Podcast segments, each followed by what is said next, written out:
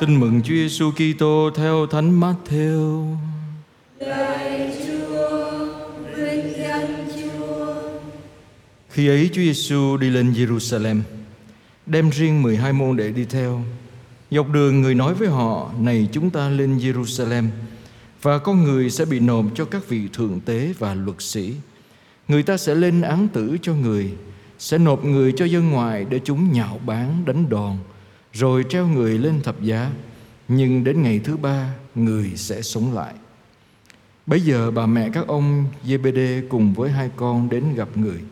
Bà sắp mình xuống lạy người, có ý xin người điều chi đó. Người hỏi bà muốn gì? Bà ta thưa lại, xin Ngài hãy truyền cho hai con tôi đây, được ngồi một đứa bên hữu, một đứa bên tả Ngài trong nước Ngài. Chúa Giêsu đáp lại, các ngươi không biết điều các ngươi xin. Các ngươi có thể uống chén mà ít nữa đây ta sắp uống chăng? Họ nói với người, thưa được. Người bảo họ, vậy các ngươi sẽ uống chén của ta. Còn việc ngồi bên hữu hay bên tả thì không thuộc quyền ta ban. Nhưng cha ta đã chuẩn bị cho ai thì người ấy mới được. Nghe vậy mười người kia tỏ ra bất bình với hai anh em. Chúa Giêsu gọi họ lại mà bảo các ngươi biết thủ lãnh các dân tộc thì thống trị họ và những người làm lớn thì hành quyền trên họ. Giữa các ngươi thì không được thế. Trong các ngươi, ai muốn làm lớn thì hãy phục vụ các ngươi và ai muốn cầm đầu trong các ngươi thì hãy làm tôi tớ các ngươi. Cũng như con người đến không phải để được người ta phục vụ, nhưng để phục vụ và phó mạng sống làm giá chuộc cho nhiều người. Đó là lời Chúa.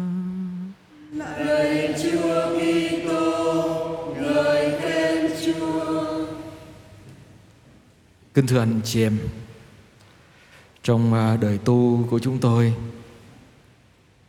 phần lớn là các nhà dòng và thậm chí chúng viện đều chú ý đến một giai đoạn rất quan trọng là giai đoạn 5 năm sau khi chịu chức linh mục.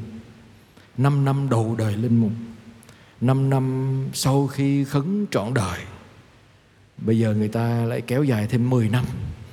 Và văn bản của tòa thánh thì khuyên là suốt đời.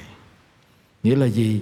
Là có một thời, có một lúc với tu sĩ trẻ chúng tôi có một khuynh hướng nghĩ rằng mình chịu chức là xong nghĩa là mình đã nói theo lời của nhiều người bên ngoài là vinh quy bái tổ mình đã thành công mình đã vượt khó và cuối cùng mình đã chịu chức nhưng rồi như anh chị em biết là trong à, những cái dịp à, lắng nghe hiệp hành đó nhiều người lên tiếng ủa tại sao trước đó người chúng sinh đó rất là dễ thương rất là hiền hòa nhưng mà rồi đến lúc chịu chức xong thì à, khác hoàn toàn.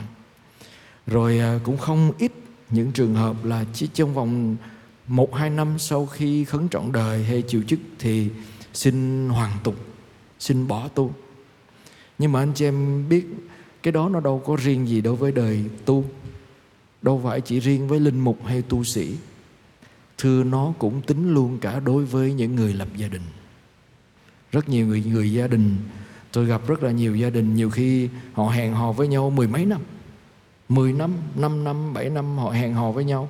Nhưng mà họ cưới nhau chừng một hai năm sau họ lại đòi bỏ nhau. Thì người ta đặt câu hỏi tại sao? Và một trong những câu trả lời, Một trong những lý do mà người ta thấy hiển nhiên Và nhiều nhà nghiên cứu cũng nhìn nhận, Đó là chúng ta đến với nhau không phải vì là người đó là hay mình là không, nhưng mà chúng ta đến vì một cái vị trí mà mình muốn có bên cạnh người đó. Chúng ta đến với đời tu vì mình nghĩ rằng qua một thời gian huấn luyện, mình sẽ được làm linh mục.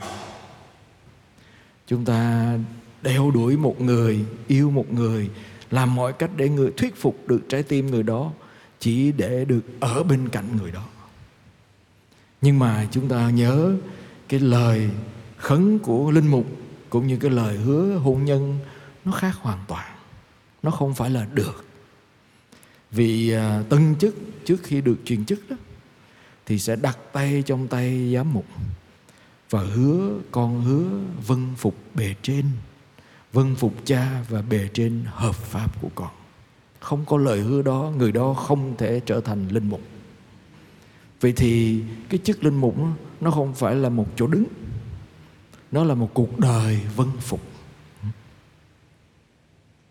Cái hai người kết hôn với nhau, người ta đứng, người ta nói gì nhau ạ?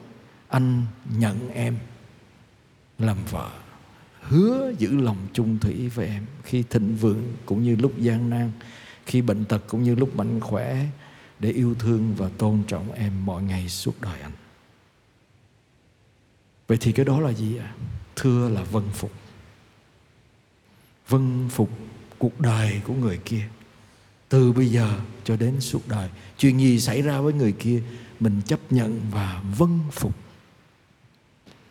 nhưng mà ờ, người mình đâu có mình đâu có nghĩ ra chuyện đó. Mình nghĩ là mình muốn được cái vị trí bên bên cạnh cuộc đời của người đó. Mình nghĩ là mình được cái vị trí ở giữa bàn thờ.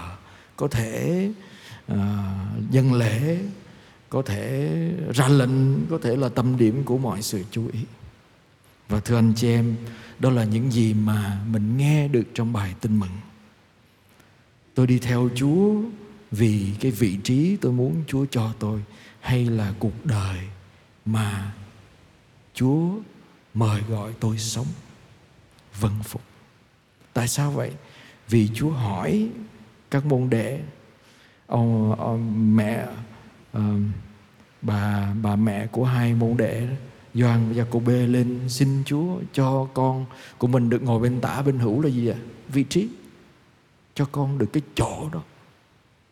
Chứ không quan trọng Chúa là ai. Quan trọng là Chúa cho con cái gì. Vị trí. Nhưng mà Chúa hỏi lại cái gì ạ? Các anh có uống được chén mà thầy sẽ uống không? Nghĩa là gì? Chúng ta nhớ ở vườn cây dầu đó, Chúa nói cái gì? Lạy cha, nếu được, xin cất cho con chén này Nhưng không theo ý con, Mà theo ý cha Và ý của Chúa cha là gì? Uống cái chén đó. Cho dù Chúa Giêsu cảm thấy sợ hãi đến mức độ, Buồn phiền đến mức độ không muốn uống, Chúa vâng phục. Nhiều khi mình nghĩ ở đây các môn đề chỉ chỉ đơn thuần là tìm cái vị trí thứ không. Các môn đệ không hiểu rằng cuộc đời đi theo chúa là một cuộc đời vân phục và anh chị em thấy cuộc đời của chúng ta cũng vậy. Chúa sẽ dạy cho chúng ta bài học vân phục cho đến chết. Mình không muốn vân phục, mình cũng sẽ phải học. Mình phải sống nó. Đến một lúc đó đó, mình không muốn bệnh, tới một lúc đó đó mình cũng sẽ bệnh. Con người mình mà. Mình không muốn buông bỏ, tới một lúc nào đó mình cũng sẽ phải buông bỏ. Mình không buông bỏ không được. Mình không đi tiếp được. Mình không muốn đón nhận một ngày nào đó mình cũng phải đón nhận. Và chúng ta thấy nhiều cái khúc mắc tôi thấy trong đời tu, cũng như trong đời sống vợ chồng, nó xuất phát từ việc mình không sẵn sàng là người vận phục không sẵn sàng sống cuộc đời của Chúa Giêsu mà mình chỉ muốn cái vị trí mà mình muốn có trong cuộc đời của Chúa Giêsu hay cuộc đời của người kia mà thôi. Vậy kết thúc cái này là gì, thưa anh chị em?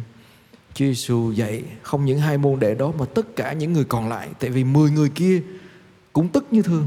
Nghĩa là gì? Họ cũng muốn có vị trí đó nhưng mà họ chưa kịp nói bà này bà nói trước. Bà xin trước À, xin cho hai con mình trước, cho mình cũng muốn lắm nhưng mình chưa kịp nói nên họ vẫn tức đó nghĩa là cả 12 môn đệ đều muốn cái vị trí đó và tất cả mọi người chúng ta vậy chúng ta đặt câu hỏi với chúng ta trong à, ngày hôm nay chúng ta suy tư điều gì anh chị em tôi tôi theo Chúa vì cái vị trí hay tôi theo Chúa vì tôi muốn giống Chúa có điều gì đó mà Chúa mời gọi tôi phải vâng phục mà tôi chưa sẵn sàng. Nhiều khi mình nói mình tưởng nó dễ lắm, nhưng mà vâng phục là một cái gì đó vượt ra khỏi tất cả những gì mình có thể mường tượng được, nhất là khi mình phải đánh đổi nhiều thứ. Cuối cùng, đặc biệt là trong, đối với người giáo dân thôi, tôi đón nhận người tôi yêu thương như vợ, chồng, con cái. Tôi có đón nhận với tâm thế của người vân phục. Hay là tôi đến với người đó chỉ vì mình muốn ở cạnh người đó. Đón nhận là một cái gì đó mình phải vận phục, đúng mà và để làm được tất cả những điều đó, chúng ta phải huấn luyện mình suốt đời. Không phải 5 năm sau khi kết hôn, không phải 10 năm của một chặng đường, không phải 25 năm, mà là một hành trình đón nhận để vân phục vân phục sự kiện, biến cố và mọi chuyện trong cuộc đời của nhau trong cho những gì Chúa gửi đến đến cuối cuộc đời của mình để khi đó, khi chúng ta làm trọn vẹn với cái lời hứa vân phục đó, chúng ta mới là người môn đệ đích thực của Chúa khi là mình có thể phục vụ và uống chén mà Chúa đã uống. Amen.